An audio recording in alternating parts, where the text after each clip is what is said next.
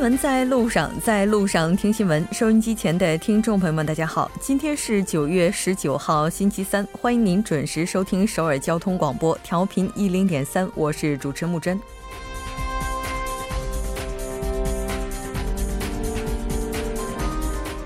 文在寅总统访美行程进入第二天，继昨天的第一轮会谈之后，今天举行了约一小时的南北首脑单独会谈。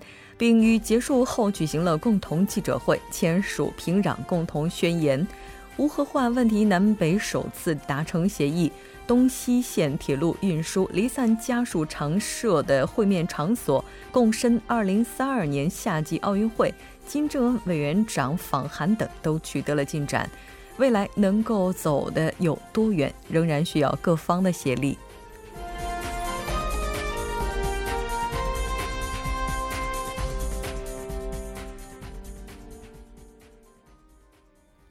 来关注一下今天的要闻新闻。在韩国，文在寅表示，南北首次针对无核化达成协议。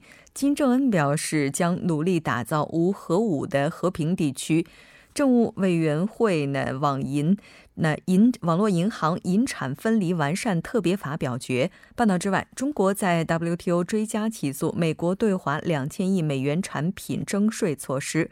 五纵两横北京大兴国际机场配套交通路网规划出炉。新闻放大镜板块依然邀请专家学者放大探讨新闻热点焦点。但今天我们要讨论的主题是南北韩首脑会谈，韩半岛的春天。每周一到周五晚六点至八点，了解最新动态，锁定调频一零点三新闻在路上。稍后是广告时间，广告过后马上回来。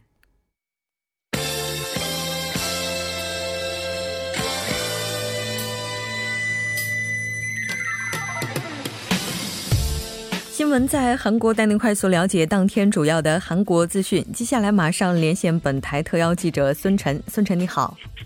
你好，很高兴和您一起来了解今天韩国方面的主要资讯。那今天的第一条消息，我们依然来关注一下目前在北韩正在访问中的文总统访北事宜。呃，在今天，韩国总统文在寅和朝鲜国务委员会委委员长金正恩。在平壤的百花园国宾馆举行了会谈后，并签署了平壤共同宣言。随后联合召开了记者会，并介绍了会谈成果。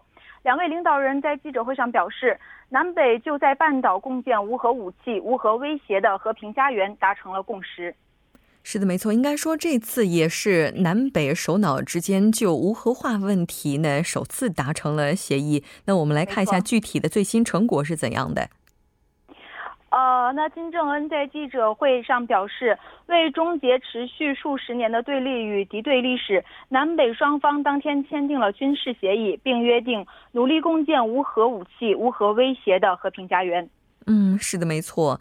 那我们也看到金正恩表示，如果不出意外的话，希望在年内能够访问韩国。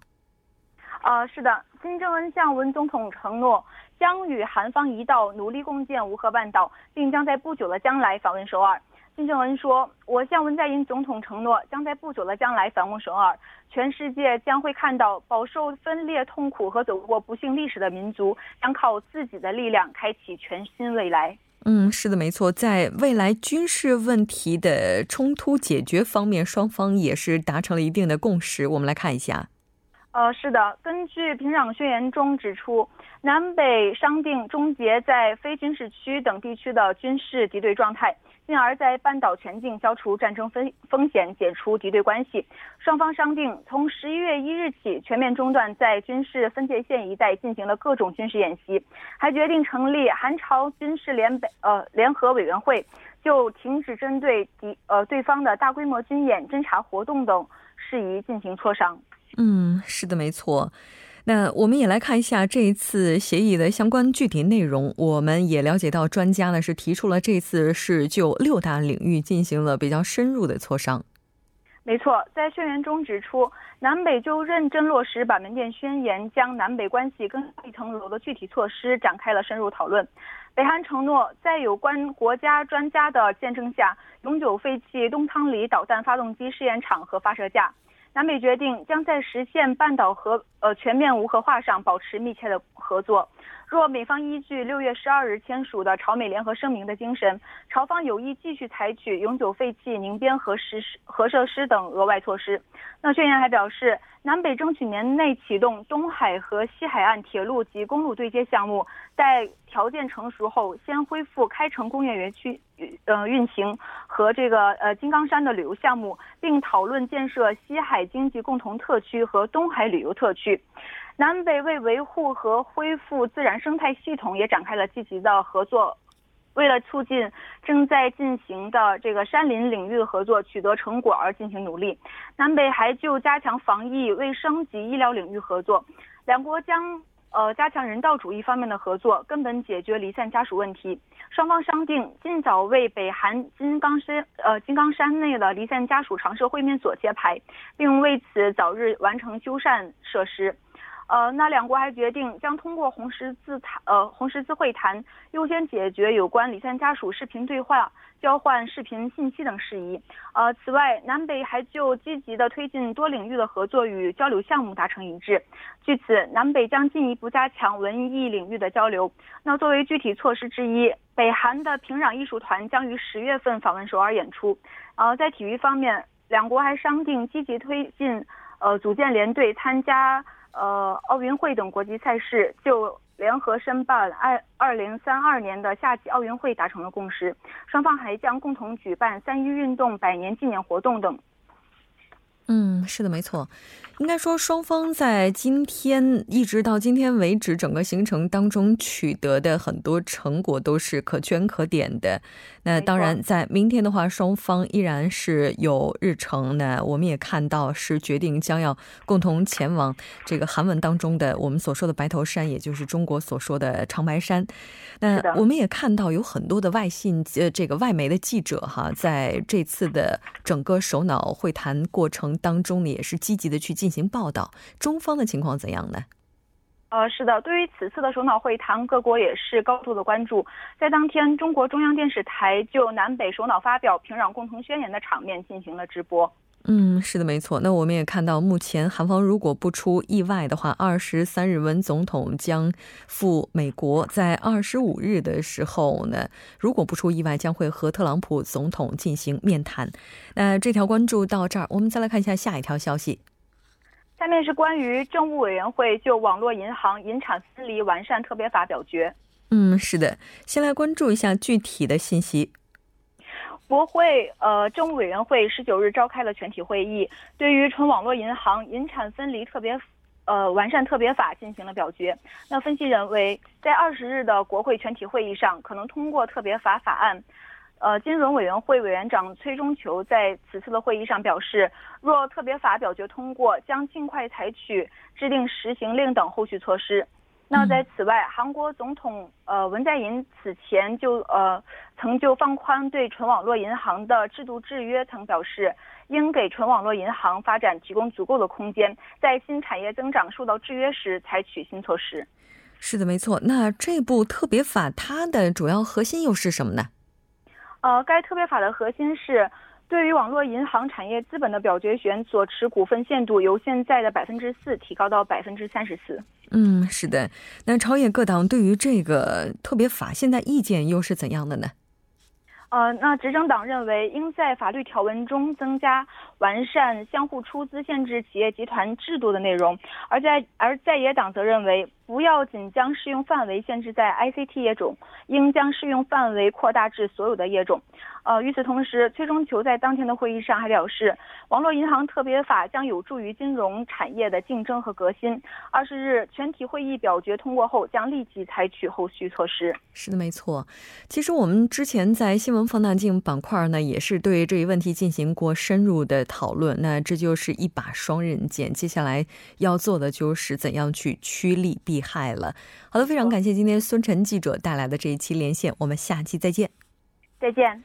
接下来关注一下这一时段的路况、交通以及天气信息。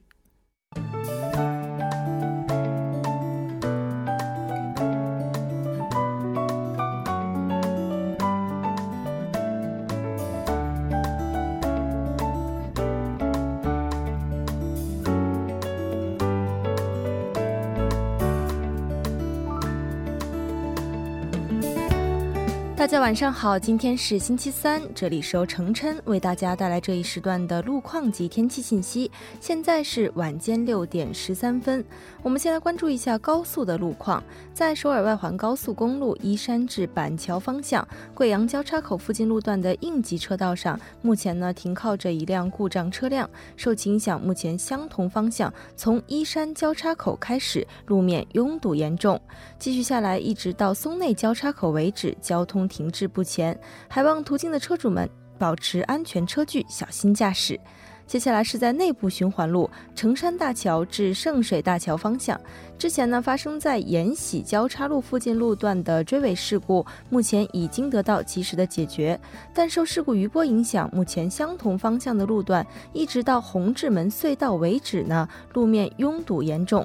在相同方向沙金交叉路至城东分岔口，以及相反方向月谷交叉路至红志门隧道，以上两条路段目前都是由于晚高峰行驶车辆的增多而交通停滞。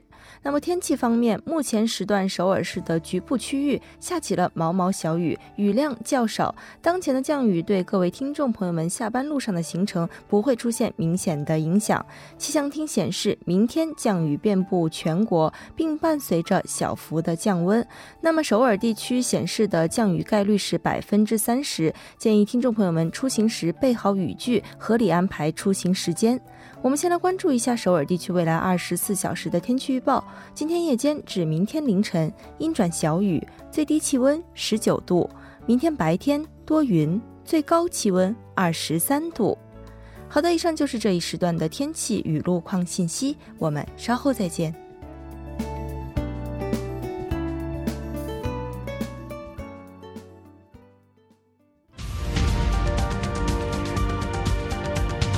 聚焦热门字符，洞察新闻背后，全方位解读当前时事。新闻字符。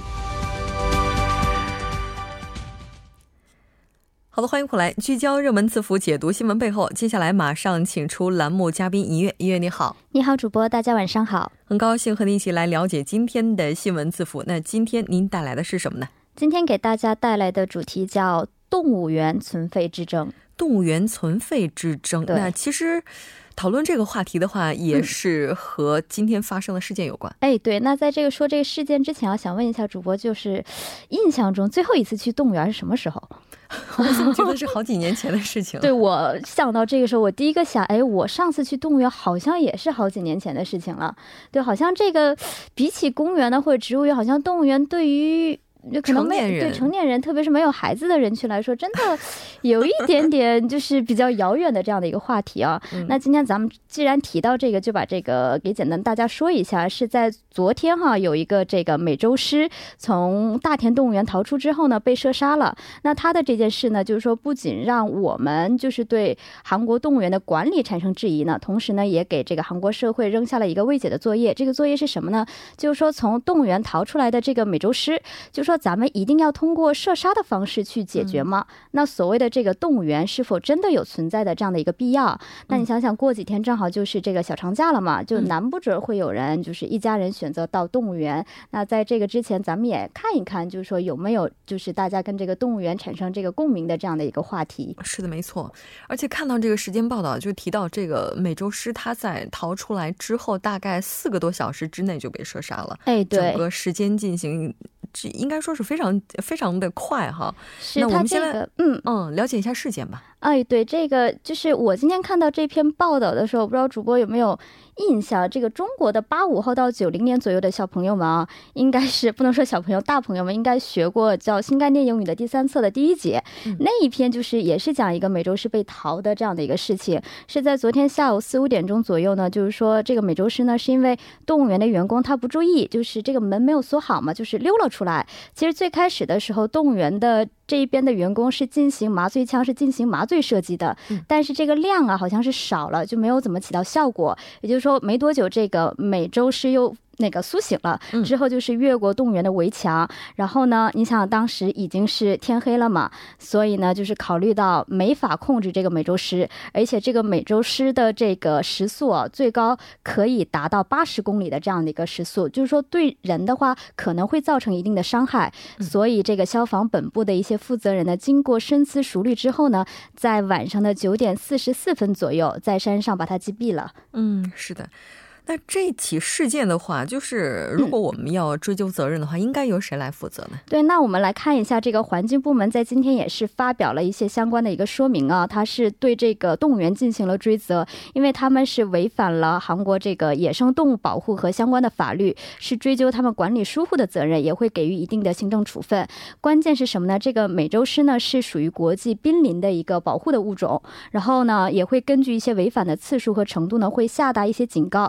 而且会有封闭一个一个月到这个封管六个月不等的这样的一个行政处分，当然最严重的话会让他直接这个关门。但是目前像关门的这种高强度的处罚，目前就是说在韩国的话，这个案例是比较少的。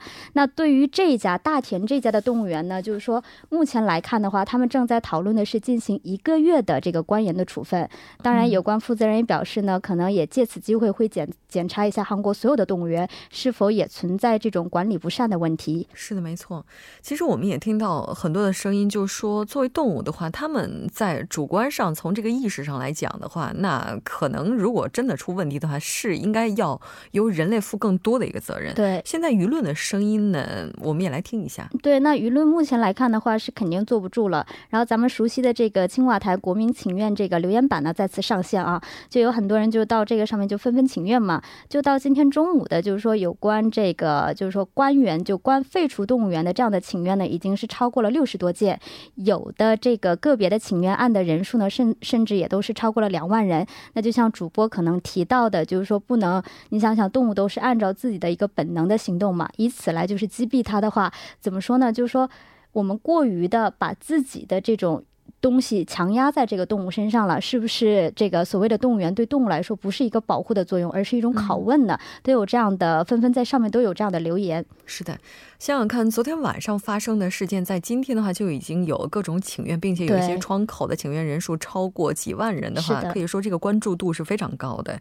那动物园方他们就是当然也会做出一些回应哈，就是这个问题到底出在哪儿呢？啊，其实像刚刚提到的动物园这边的话，像一个是怎么说存在这个管理不善的问题，因为像刚刚我们也提到了，就是说是因为这个人的疏忽，他没有把这个门锁好嘛，所以这边也有建议，就是说比起目前是废除动物园的这种主张，更重要的应该审视一下动物园的一个管理的体系。那你想想以后如果动物园存在的话，这种案例的话，以后还是会有发生的可能性。所以说现在的话，像这种美洲狮，就是说比较凶猛。的这种猛兽馆，我们应该是配备两人一组的这种饲养员进入。那么通过还有一个第三者呢，是用这个 CCTV 监视去观看这样系统。这种情况的话，可能就会减少这种饲养员打扫完以后不锁门的这种情况的可能。那还有一点就是，刚刚我们提到了这个，其实动物园最开始是用麻醉枪进行射击了，但是这个量注射的量它不够，也就是说呢，职员的这个业务的熟练度它可能也不够。也就是说，因为你想想，一个兽医他进行很多种。动物的管理，所以它很难对个别的动物就是非常的掌握，所以应该给予一定的财政的支援，让每个人都专有所功。这样的话，就是说更加履行更多的这样的一个职能会更好一些。是的，没错。其实，在之前的话，像中国的一些野生动物园也发生过动物伤人的事件啊。当然，它跟这次大田的事件是有所不同的，但同样也都意味着我们在动物保护方面确实是出了一些问题。我们来看一下动物保护团体他们有什么建议。呃，他们这边是提到的，还是像刚刚我强调那一点，就是说咱们废除动物园的这个主张是目前还是不太现实。当然，更重要的一点呢，是要增加这个动物园旅行生态功能的这样的一个业务，然后就是说阻止让动物园呢成为人们观赏进行娱乐的这样的一个动物园的性质，我们就是不要再存在了，更多是起到一种保护动物的这样的一个作用。是的，人与自然的和谐共处，并不是说你在笼子里，我在外面看你。非常感谢音乐，我们下期再见。好的，我们下期再见。稍后为您带来今天的他说：“新闻在路上，在路上听新闻。您的点赞，您的回馈，是对我们最大的鼓励与支持。”参与节目，您可以发送短信到井号一零一三，每条短信会收取您五十韩元的通信费用。另外，您也可以登录 TBS 官网三 w 点 tbs 点 s o v e r 点 kr 给我们留言。当然，在 Instagram 搜索 TBS C News 也可以参与互动。新闻在路上，期待您的参与。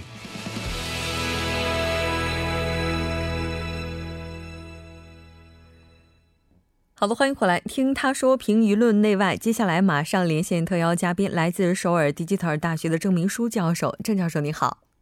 主持人你好，听众朋友大家好，我是首尔 Digital 大学中国学系郑明书。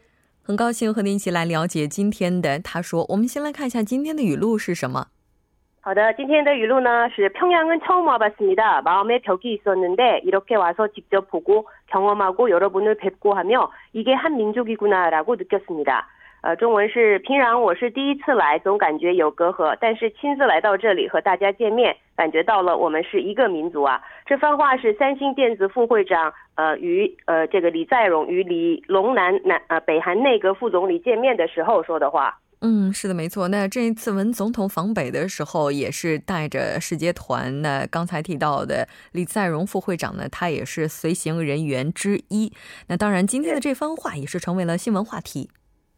是的，这次平壤南北首脑会晤，包括李在镕、呃三星电子副会长在内的经济人士访北团呢，是哪边提出邀请的议论，成为了媒体关注的话题。北方人士和李副会长见面的时候，对李副李副会长说，是我们提出邀请的。南方对此呢，再次强调说，经济人士访北团的访北是由南韩决定的。虽然这种议论表面上看来是件小事，但是目前国际社会对北韩的制裁还是正在进行当中。在这种情况下，南北韩人士呃谈论南北韩经济合作，这局面相当尴尬，于是引起了很多关注，也成了媒体的焦点话题。嗯，是的，我们也来看一下青瓦台今天是怎样回应的。青瓦台呢，今天再次发表说，李副会长的访北不是因为北韩的邀请，而是由南方南方的邀请成立的。青瓦台有关人士对记者的提问回答说：“这是南方邀请的。”记者对此再次问道：“是不是北韩特别邀请李副会长访北呃访问北韩的呢？”对此呢，青瓦台有关人士呃回答说：“没有这么一回事。其实十七号在首尔东大门设计广场的新闻中心，这个尹永灿青瓦台国民沟通主首席呢也曾经说过，呃访北团是由。”呃，访北团的名单呢是由韩国政府决定的，为南北韩未来关系发展，经济人士的参与是必要的。于是经济人士就随行了访北团。嗯，是的，没错。那其实这次韩国随行的经济使节团成员当中呢，不少都是韩国大企业的核心人士。那这起风波到底是怎么引起的呢？呃，十八号呢，访北的经纪人是在平壤市人民文化宫殿和李陇南北韩的内阁副总理见面。那么李副会长表示他首次访问北韩感的感受，然后并说他看到了写着科学中心、人才中心的横幅。其实三星的基本经营哲学也是技术中心、人才中心，表达了亲密感。对此呢，北韩的李内阁副总理说，李副会长是多方面很有名的人物，为了和平繁荣统一，希望您成为更有名的人。不过呢，引起争论的瞬间是发生在李副会长与在场的황호用北韩金刚山国际观光特区这个指导局长见面的时候发生了。那么李局长对李李副会长说：“您的这次访访北呢，是我们提出邀请的，因为这番话就发生了这样的风波。”嗯，但我们看到说，对黄局长他的这个言论呢，也是有其他分析的。